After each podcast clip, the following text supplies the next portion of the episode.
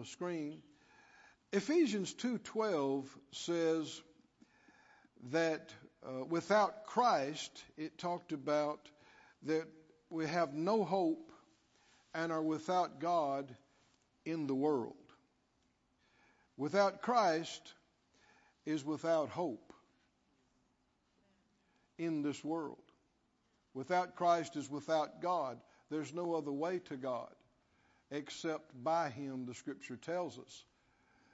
And uh, the wisest man uh, who had lived on the earth, natural man, Solomon, wrote the book of Ecclesiastes. And his conclusion uh, was that everything in this life, just naturally speaking, was vain and meaningless.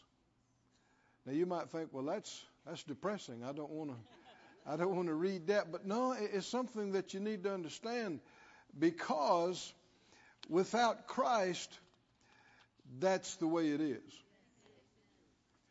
And uh, put up on the screen, if you would, for us, uh, Ecclesiastes 1 and 2.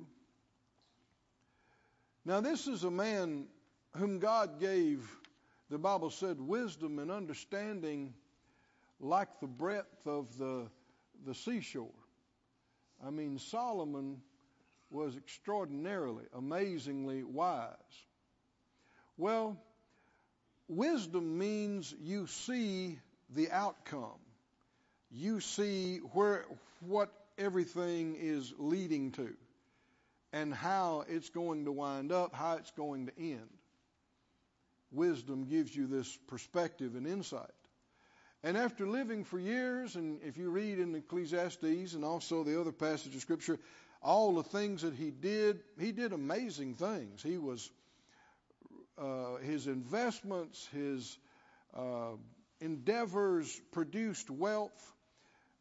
I don't know if it had been seen before uh, until that time. Uh, the projects he did. His, he talked about his orchards and his forests and his farming and his flocks and his herds. Well, he had amazing wisdom and understanding. He put it to use. But his conclusion was, in, in Ecclesiastes 1 2, vanity of vanities. All is vanity. And the word vanity means pointless. It means meaningless. It means worthless. Uh, in Ecclesiastes 2, I'll just read a little bit to see why, to, to show why he said that. Ecclesiastes 2.14. 2.14, he said, the wise man's eyes are in his head, but the fool walks in darkness. And I myself perceived also that one event happens to them all. Verse 15. Then I said in my heart, as it happens to the fool, so it's going to happen to me. He's talking about dying, death. And why was I then more wise? And I said in my heart, this is vanity, or we, we might say meaningless, pointless, worthless. There's no remembrance of the wise more than of the fool forever, seeing that that which is now in days to come shall all be forgotten. And how does a wise man die? Just like the fool. Can you see why he came to that conclusion? Verse 17, therefore I hated life. I hated life because the work that's wrought under the sun is grievous to me. It's all vanity and vexation of spirit. Now, why would he come to that conclusion? Because if death is the end, if that's it, then it renders everything vain. Can you see that? And it doesn't give you anything to look forward to. It, you, you have no hope. Can you see that? Why? Because everything you do is for what? Everybody you know, everybody you love is going to die. Everything you love is going to die and, and be corrupted. You're about to die. And so, what about everything you did? What does it mean? Can you see why he came to this conclusion? Yes. Didn't matter what he did or how wise he was, that the same thing was going to happen to him in a few days that happened to the fool that didn't even try. So, what's the point? Y'all are quiet. what's the point? Everything is meaningless. Everything is pointless. Now, we're quiet, but you do understand that people without hope, without God, without Christ, whether they want to admit it or not, that's where they are. They do their best to brace up and try to enjoy some things out of life, but they got this fear of impending death. They know it's coming and they believe it's the end. And this kind of belief makes you selfish. Hmm? Why? Because if this is all I've got, is a few days of life, then why uh, deny myself and sacrifice for somebody else's feelings? Huh? If I'm only going through this thing one time and I'm only here for a few days, like the scripture talked about, the wrong belief is let's eat and drink and be merry and party because tomorrow we're dead. Now, some are laughing, but this is how people are living on the planet right now. They're like, man, you better grab it while you can.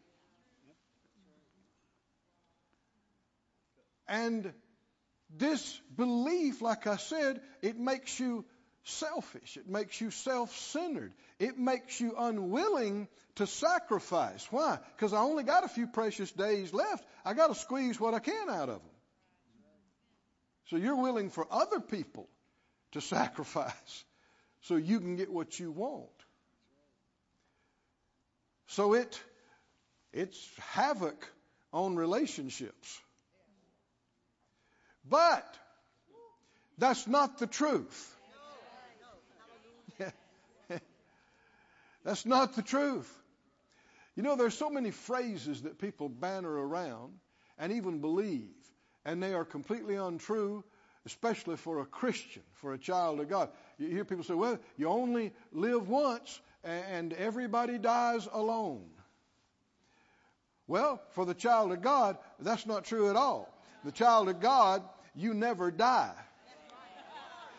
And no child of God ever dies alone. The Lord is right there with you and receives you to glory. so it just shows how uh, contorted and opposite to the truth the ungodly's way of thinking is. Put up on the screen Acts 17:30 if you would please. Acts 17:30. It says the times of this ignorance God winked at and now commands all men everywhere to repent. Verse 31 because he has appointed a day into which he will judge the world in righteousness by that man who he has ordained. He's talking about Jesus. Whereof he has given assurance unto all men in that he has raised him from the dead.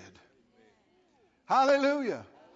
God has given assurance to all men in that he has raised him from the dead. If there is resurrection, if there is life after death.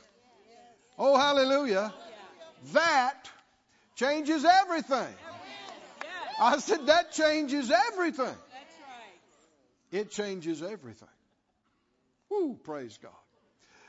Look with me in 1 Peter. We're talking about what the children were portraying. What does this mean? Resurrection. In 1 Peter 1 and 3, it says, Blessed be the God and Father of our Lord Jesus Christ, which according to his abundant mercy has begotten us again unto a lively hope. Other translations, translations say a living hope by the resurrection of Jesus Christ from the dead. to an inheritance incorruptible and undefiled that fades not away, reserved in heaven for you, who are kept by the power of God through faith unto salvation, ready to be revealed in the last time. Hallelujah. We have the hope of eternal life. We have the hope of resurrection. Well, that means this is not all there is. That means this is the shortest thing we will ever do. That means if we miss out on something down here, have to sacrifice something, that's not even our good stuff. Our good stuff is in the future. It's over there. It's in heaven. So we become willing to sacrifice some things down here and now to accomplish His will and fulfill His plan. It makes you unselfish. It makes you a giver. It makes you like your master. And it makes you unafraid. You no longer fear death. And if you're no longer afraid of death, you're no longer terrified by all the things that could kill you. Your phobias evaporate. Why? Because this is not all there is. And you're, you're not, you don't cling to every breath and every day and willing to do anything just to stay another day. You know you'll soon be out of here. And you're actually looking forward. looking forward because the Bible says to depart and be with Christ is far better. Oh, somebody say far better, far, far better, far better. And when you're, when you're not afraid to die, then you're not afraid to live. Really live. Hallelujah. To the fullest. Look with me, they'll put it on the screen. In 1 Corinthians, the 15th chapter, it's a, lengthy chapter, and it goes into a lot of detail about this subject. And uh, there's something that we need to be very clear on the resurrection, as far as your belief, is non negotiable. If you say, well, I, you know, raised from the dead, I, you know, I don't know. I can see value in the morality of Jesus' teachings and teach us how to be, you know, live a better life and love your neighbor as yourself and all that kind of thing. But is it really necessary that I believe that he raised from the dead? If you want to be saved, it's necessary.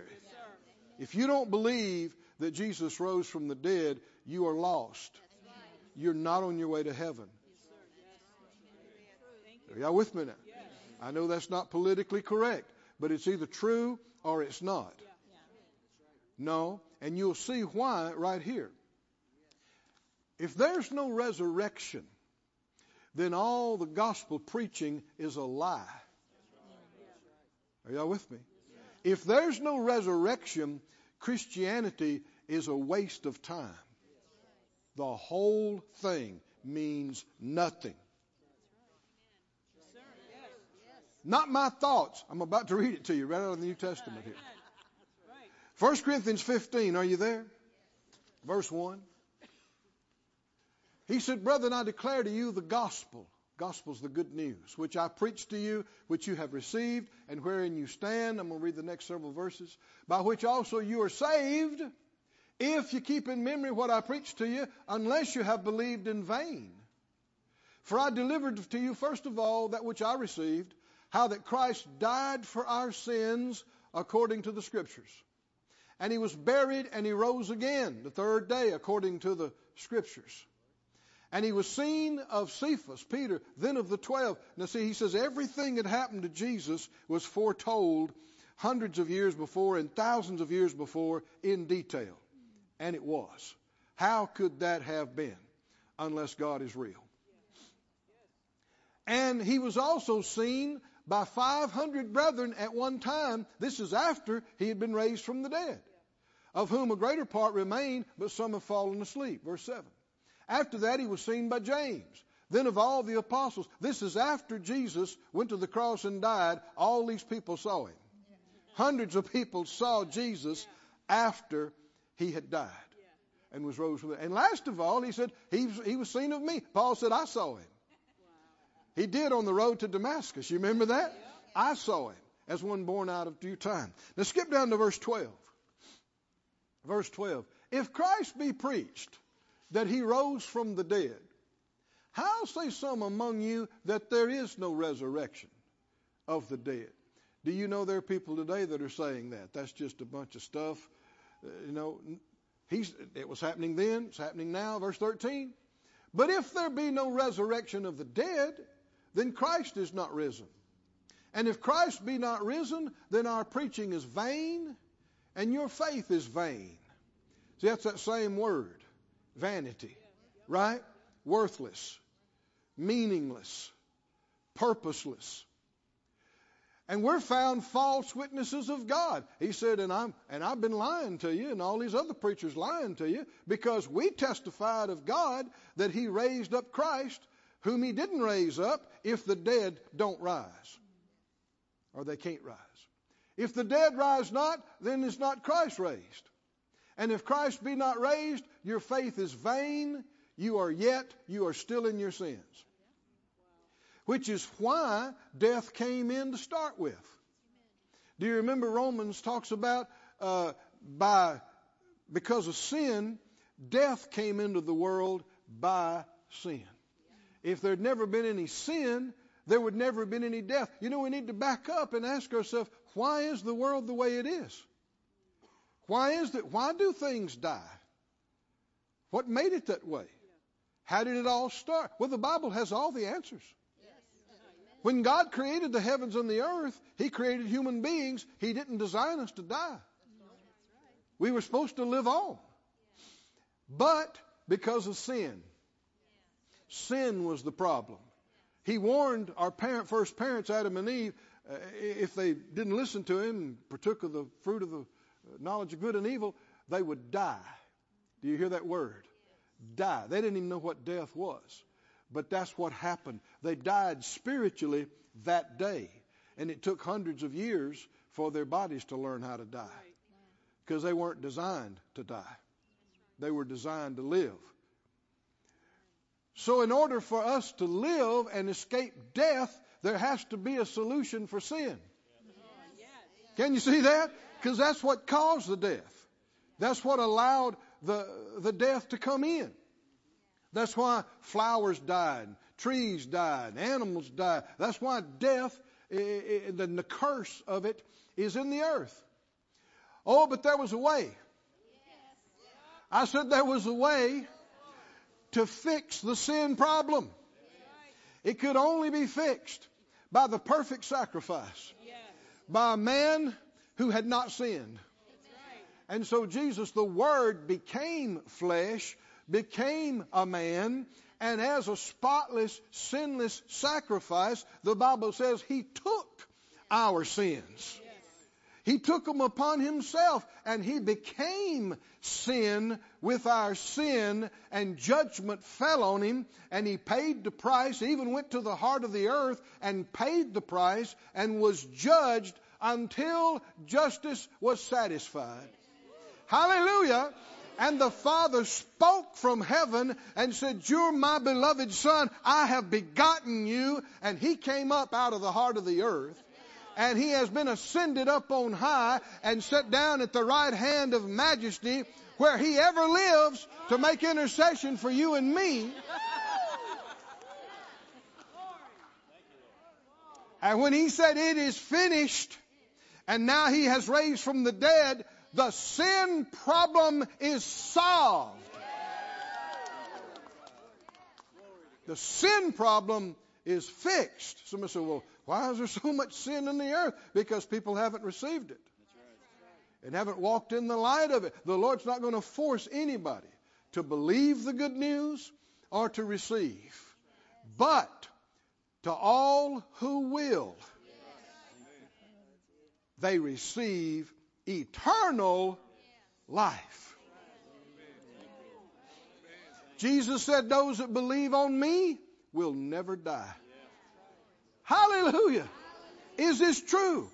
When you receive Jesus and you confess Him as Lord of your life and you receive all He has done for you in His death, burial, resurrection, and ascension, then you are, the Bible said, born again.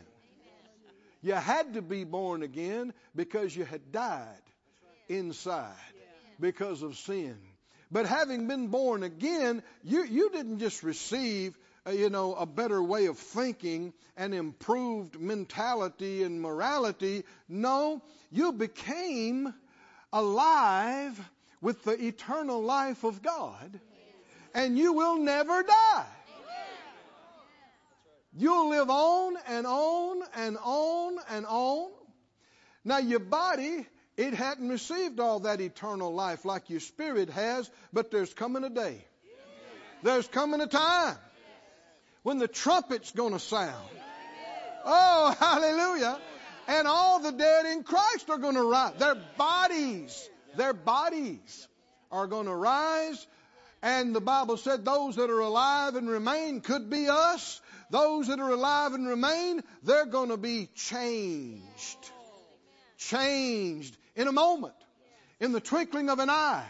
This corruptible is going to become incorruptible. This mortal is going to become immortal, and now we'll have a body that can keep up with our spirit, a body that will never die. And if that doesn't give you hope, you're not paying attention. Yeah. If that doesn't give you exciting expectation, then you don't believe it yet. Oh, this is the hope. Christ in us, the resurrected one, the hope of glory. Hallelujah. Hallelujah. Oh, somebody say glory to God. Glory to God. Glory to God. Glory to God. Skip down to verse 35. You see all of that in this passage, 1535. He said, Some will say, How are the dead raised up? And with what body do they come? And they, they say that they would say this sarcastically. Are you kidding me? When you're dead, you're dead. You, you know, the body uh, decomposed, and after 10,000 years, you couldn't even find it. I mean, so resurrection, really? How does it come? And uh, uh, uh, the Spirit of God through Paul says, Fool. Fool? Reminds me of who? Mr. T? A lot of you young folks don't know who that is. Of the infamous A team. Fool, that which you sow is not quickened except it die. And the Bible said if you don't believe there is a God, you are a fool. And, you, and, and we hope you don't find out too late. Because past this life, uh, there are no unbelievers. It becomes obvious to everybody once they get out of here. They see what's real and what's not. But he said, uh, Fool, that which you sow is not quickened except it die. Keep reading. That which you sow, you sow not that body that shall be, but a bare grain. It might be wheat, it might be some other grain. See, he's saying, you know, dummy, uh, you see this every day in life. You yeah. plant a seed yeah. and it dies, yeah. but it's not the end. Right. Out of that comes new life. He said, You see it all the time. And he said, that's what happens with us. Keep reading. Keep reading. God gives it a body as it has pleased him, and to every seed his own body. All flesh is not the same flesh. There's one flesh of men, another of beasts, another of fishes, another of birds. This completely contradicts evolution. Because that belief is that all uh, beings developed from the same source from, you know, an amoeba or from some entity in seawater, and like one guy said, from the goo to the zoo to you. And I know this is taught. This is taught in our schools and universities, it's a lie. It is unproven. It is un- in fact, they recently radically changed it. Did you notice that? Oh man, they had to, they recently radically changed and said, well, it wasn't just from this. They branched out and it's got to be from a bunch of different primitive ancestors. Well, it doesn't work because it's not true. God created birds to be birds. And they'll always be birds. They will never develop into uh, rhinoceros. Never. Has never happened. Never will. Can you see that? Fish are fish. They don't develop into horses. Never. Never have. Never will. That, can you see what he's saying? There's one kind of flesh. Let's read it again. Uh, all flesh is not the same flesh. There's one flesh of men, another of beasts, another of fish, another of birds. There's celestial bodies and bodies terrestrial. Now, this is something we should be interested in. But the glory of the celestial is one, the glory of the terrestrial is another. There's one glory of the sun, another glory of the moon, another glory of the stars, for one star differs from another in glory. So also is the resurrection of the dead. It is sown in corruption, it's raised in incorruption. Oh, friend, we can stand by the casket or the graveside of every believer, and when we plant that body in the dirt, we know it's just a seed. They're not here. They're gone. They left their body there with the Lord. Don't go out to the cemetery and try to talk to people. Quit that. They're not there. I said they're not there. And even that's not the end of that body. You're planting it a seed. It's sown in corruption, but it's going to be raised in incorruption. There's coming a time when it's coming up. It's coming out. Verse 43, it's sown in dishonor, it's raised in glory. It's sown in weakness, it's raised in power. Oh, somebody say hallelujah. It's sown a natural body, it's raised a spiritual body. There is a natural body. That's the one right here. And there is a spiritual body. That's when it's changed, changed, changed. Oh, somebody say hallelujah. Oh, somebody say glory to God. Verse 50. Verse 50. Now, this I say, brothers, that flesh and blood cannot inherit the kingdom of God. Neither does corruption inherit incorruption. This body is not fit to go to heaven in. It's been affected too much by sin. It's got to be changed. There's a lot of stuff needs to be fixed on it. Verse 51 Behold, I show you a mystery. We shall not all sleep. He's talking about death sleep. And that's body sleep, not soul sleep. Body sleeping. We shall all be changed. Somebody say, I'll be changed. I'll be changed. In a moment. It's going to happen quick. In the twinkling of an eye, at the last trump, because the trumpet shall sound. How many believe it is written? It's going to happen. The trump, and you talk about loud, uh, it's, it's going to wake the dead. loud? Woo, literally and the dead shall be raised incorruptible, and we shall be changed. Somebody say, We shall be changed. We shall be changed. We shall be changed. We shall be changed. Oh, thank you, Lord. Hallelujah. For this corruptible must put on incorruption, and this mortal must put on immortality. So when this corruptible shall have put on incorruption, and this mortal shall have put on immortality, then shall be brought to pass the saying that is written, Death is swallowed up in victory. Hallelujah. Oh, somebody say, Thank you, Lord. Then he gets sassy, verse 55. I mean, he gets said, he said, Death, where is your sting? Where is your bite? When you know this and you have this living hope inside you, you completely lose your fear of death. Death, where's your sting? Grave, where is your victory? You don't have any victory. Christ has the victory. Death doesn't have the victory. 56. The sting of death is sin.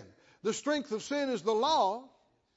But thanks be to God, which gives us the victory through our Lord Jesus Christ. This is a familiar verse to some, but keep it in context. He's talking, uh, yes, victory over all kind of things, but specifically victory over death.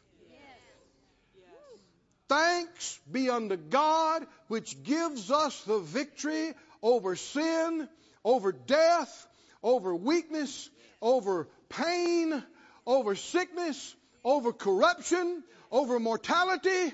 Thanks be unto God who gives us the victory through our Lord Jesus Christ. All of this is possible and only possible because of the one who gave his life and triumphed over sin, death, hell, the grave, and rose from the dead on the third day. Because he rose, my body will rise. Hallelujah! Because he has eternal life, I have eternal life. Hallelujah! Because he did, so will I. As he is, so are we in this world. Stand on your feet, everybody. Woo, praise God. Praise God. Praise God. Praise God. Praise God. Oh, thank you, Lord. Thank you, Lord. Thank you, Lord. Thank you, Lord.